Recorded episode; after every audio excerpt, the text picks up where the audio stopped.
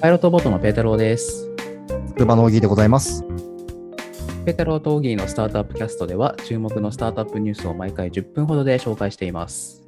はい、よろしくお願いします。よろしくお願いします。あの、気になるニュースがあったんで、ちょっと紹介したいんですけど、Facebook がスマートグラスを販売しましたね。おー、え、でも Facebook がなんですね。Facebook がですね、あの、Facebook スマートグラスで検索していただければ、画像、画像っていうか、出てくると思うんですけど、もう見た目は普通のメガネですね。普通のね、レイバンの、なんていうんですかね、そうそうそう普通、レイバンでよく見る方ですよね。そうそうそうそう。ちょっと話本題からいきなりそれるんだけど、レイバンと Facebook ってさ、なんかその、レイバンがなんかさ、レイバンは悪くないんだけど、なんかレイバンが乗っ取ったみたいになるじゃん。ありますね。昔。よくありましたよね。この組み合わせすげえなと思って。確かに。すごいですよ。嘘か本当か分かんなくなっちゃいますよね。広告踏めないですよね、もう。もはや。どっちだどっちだこれはみたいな。そう。で、何ができるとかっていうと、写真や動画の撮影、音楽の視聴、通話ができるらしいですと。まあ音楽の視聴、通話っていう意味だと、なんだっけ、あの、AirPods。AirPods、AirPods と変わんないのかなっていう気がするんですけど、まあ、プラス写真とか動画が撮れるっていう感じですかね。はいはいはい。あ写真撮れるんですね。まあ、これは便利そうだけどね。まあちょっとどうやって撮るのか知らないけど。あ、でも面白そうですね。まあ、ただ、本命ではないと思うんだよね、まだ僕は。僕はあのスマホの次はスマートグラスだと個人的には思ってるんですけど、でもそれは、なんか、スマートグラス上で、まあ、Twitter みたいなのができたりとか、まあ、ちょっとどうやってやるのかわかんないけど、あとはあれですね、その地図と Google マップと一体化するみたいな。最高ですね。そう、なんか右に曲がんなきゃいけないときに、なんか右の矢印出てくるみたいなうんうんうん。のが出てきたら本命かなっていう気がしますよね。いや、それは欲しいですよね。うん。で、多分それがさらに進化すると、その仕事中に使えたりとか、うんうんうん。ズームとつなげたりとか、そういうのかなっていう気がしてます。なんだろう。あと1分で発射だよみたいな。とか出してほしいですよね。時刻はい表を出すみたいなね。やってほしいですね。だから、スマートグラスはね、僕はずっと楽しみにしてるんですけど、まあ、その第1弾というところで、価格昔は299いドル。えこれサングラスなのかな、全部。えー、ちょっとでも買ってみたい気持ちもしますよね。299ドルです。3万円ぐらい。3万円。全然手に入る価格ですもんね。そうですね。まあでもそれで写真とか撮るだけだったらちょっと、なんかお試しには、かなんつうの、その会話のネタにはいいけど、なんか普段使いはしなさそうかなっていう気はしますね、個人的には。確かにな。サングラスなければね、あの3万円で レイバンのサングラスが手に入る。あ なるほど。そういうジャッジもあるね。残念ながら日本では買えず、アメリカ、オーストラリア、カナダ、アイルランド、イタリア、えーイギリスで買えるらしいです。というところで、あの、ちょっと、もし買った方がいれば、見せてほしいなっていう感じですね。じゃあ本題の方行きましょうかね。はい、このポッドキャストでは、あの先週あった注目のスタートアップのニュース、まあ、資金調達を中心にご紹介したいと思います。はい、じゃあ1件目、えープレスのタイトル読み上げます。営業担当を非効率な業務から解放する。 Zoom 商談を書き起こし、 Salesforce に自動入力するオンライン商談自動化ツール、 amptalk をリリース。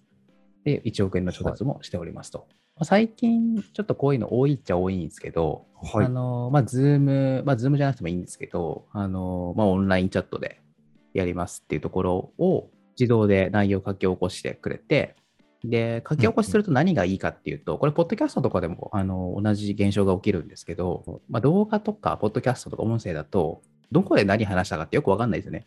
でこのポッドキャスト10分ありますと、どこかで、なんか、例えば、オギーの誕生日の話したんだけど、まあ、それが1分なのか3分なのか5分なのか10分なのか、うんうん。聞き直さなきゃわかんないっていうのがあるんですね。はいはいはい。それテキストにすると検索やりやすくなるので、なるほどな。で当然編集もしやすくなるし、まあ、そういうので、まあ、書き起こしっていうのは便利になって、あの便利になってというか、あのできると嬉しいなっていうところでね。これめちゃめちゃ便利ですね。うん、面白いよね。うん。面白いですね。で、ここからなんか、あの、まあ、解析したりとか、あとは書き起こしたのをさらに自動でまとめて、あの、議事録っぽくしたりとか、うんうんうん。っていうのを将来的にはできるんじゃないですかね。なるほどな。なんか結構このね、みズームの録画見といてよみたいなのあるんですけど、なんかこう全部い見るのってね、やっぱり結構非効率だなって思うし、時間もかかるじゃないですか。そうだよね。はい。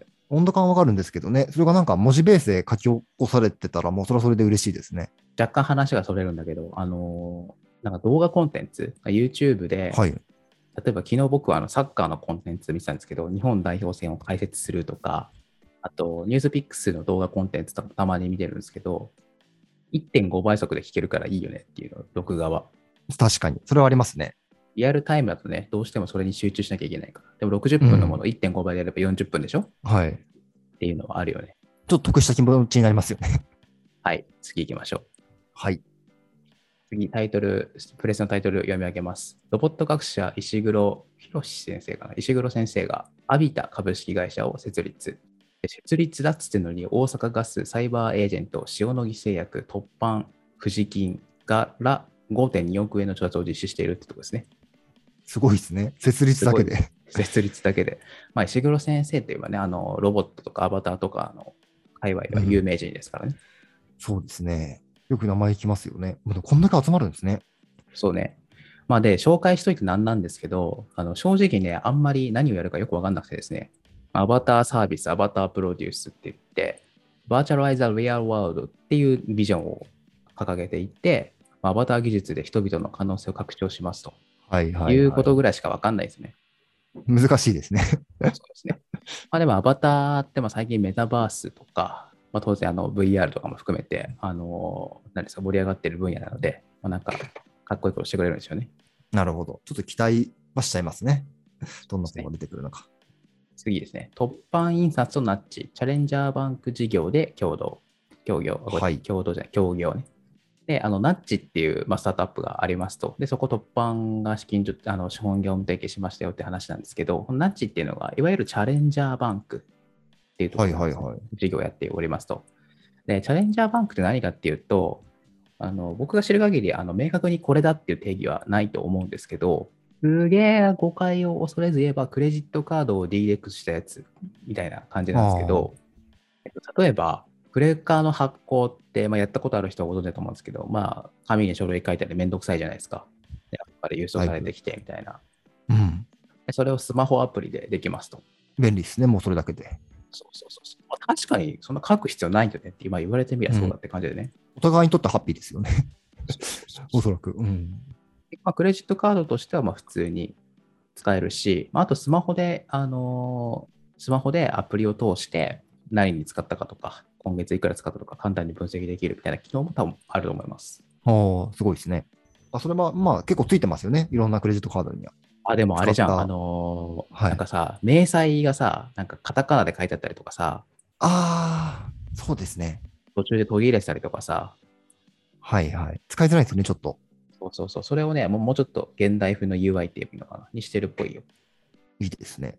で、ナッチが面白いのはですね、好きなスポーツチームやアーティスト、クリエイターに応援できるシステムがあると。これどういうことかっていうと、例えば僕ファあの、サッカー好きですとあの、イングランドのリバプールっていうチームが好きなんですけど、このリバプールっていうチームが、ナッチ経由でクレジットカード発行機能を作りますと。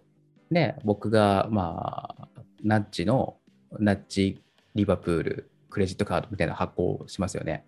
で、クレジットカードのビジネスモデルって、例えばここで1万円使ったら、あの、まあ、2%とか3%とか、まあ、パーセントはいろいろなんですけど、まあ、ちょっと計算めんどくさいんで5%として、1万円決済したら5%だから500円の決済手数料を、あのクレジットカード側に払うっていうやつなんですけど、うん。この500円をまあ半分、半分なのかな？ちょっと50対50か分かんないですけど、まあ、250円と250円で割ると。で、ナッジ側に250円、リバプール側に250円払うっていう仕組みなんですね。なるほど。僕はこのリバプールナッチカードみたいなのを使うと、まあ、普通にクレカとしてはもちろん使えるし、あとはリバプールにも収益が入るっていう、っなるほど。いいですね。ていう、まあ、ファンエコノミーみたいな感じかな。こう好きなね、クラブチームとかあればね、普通に応援したいですもんね。あの、うん、し、あとは好きなアーティストとかね、ああ、いいですね。発行してくんねえわ。ああ、それ面白いですね。なんかね、ファンはね、まあファンはって僕だけかもしれないですけど、割とお金の使い道を探してるみたいなとこあるんですね。それでいいチケットというか、いい席のチケットが取れるとかね、あったら、すごい嬉しいですけどね。そうそうそうそう。っていうところでございます。はい、本日最後いきます。はい株式会社ボンクス、総額約7億円シリーズ D の資金調達完了のお知らせ。まあ、ボンクスっていうところが7億円の資金調達しましたと。でボンクスっていうのは、あの、IoT 作っているところですね。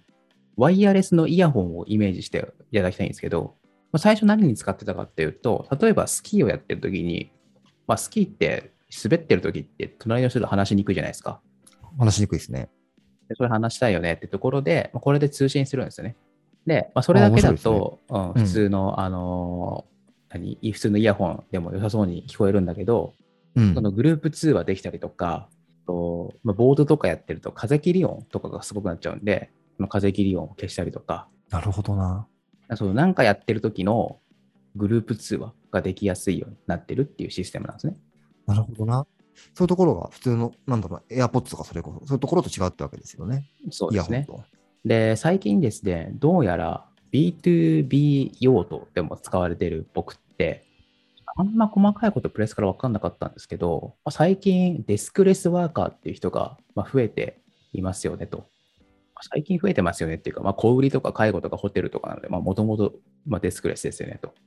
でこういう子たちがあの通信するのに使う。だから、あの、トランシーバーみたいなイメージですかね。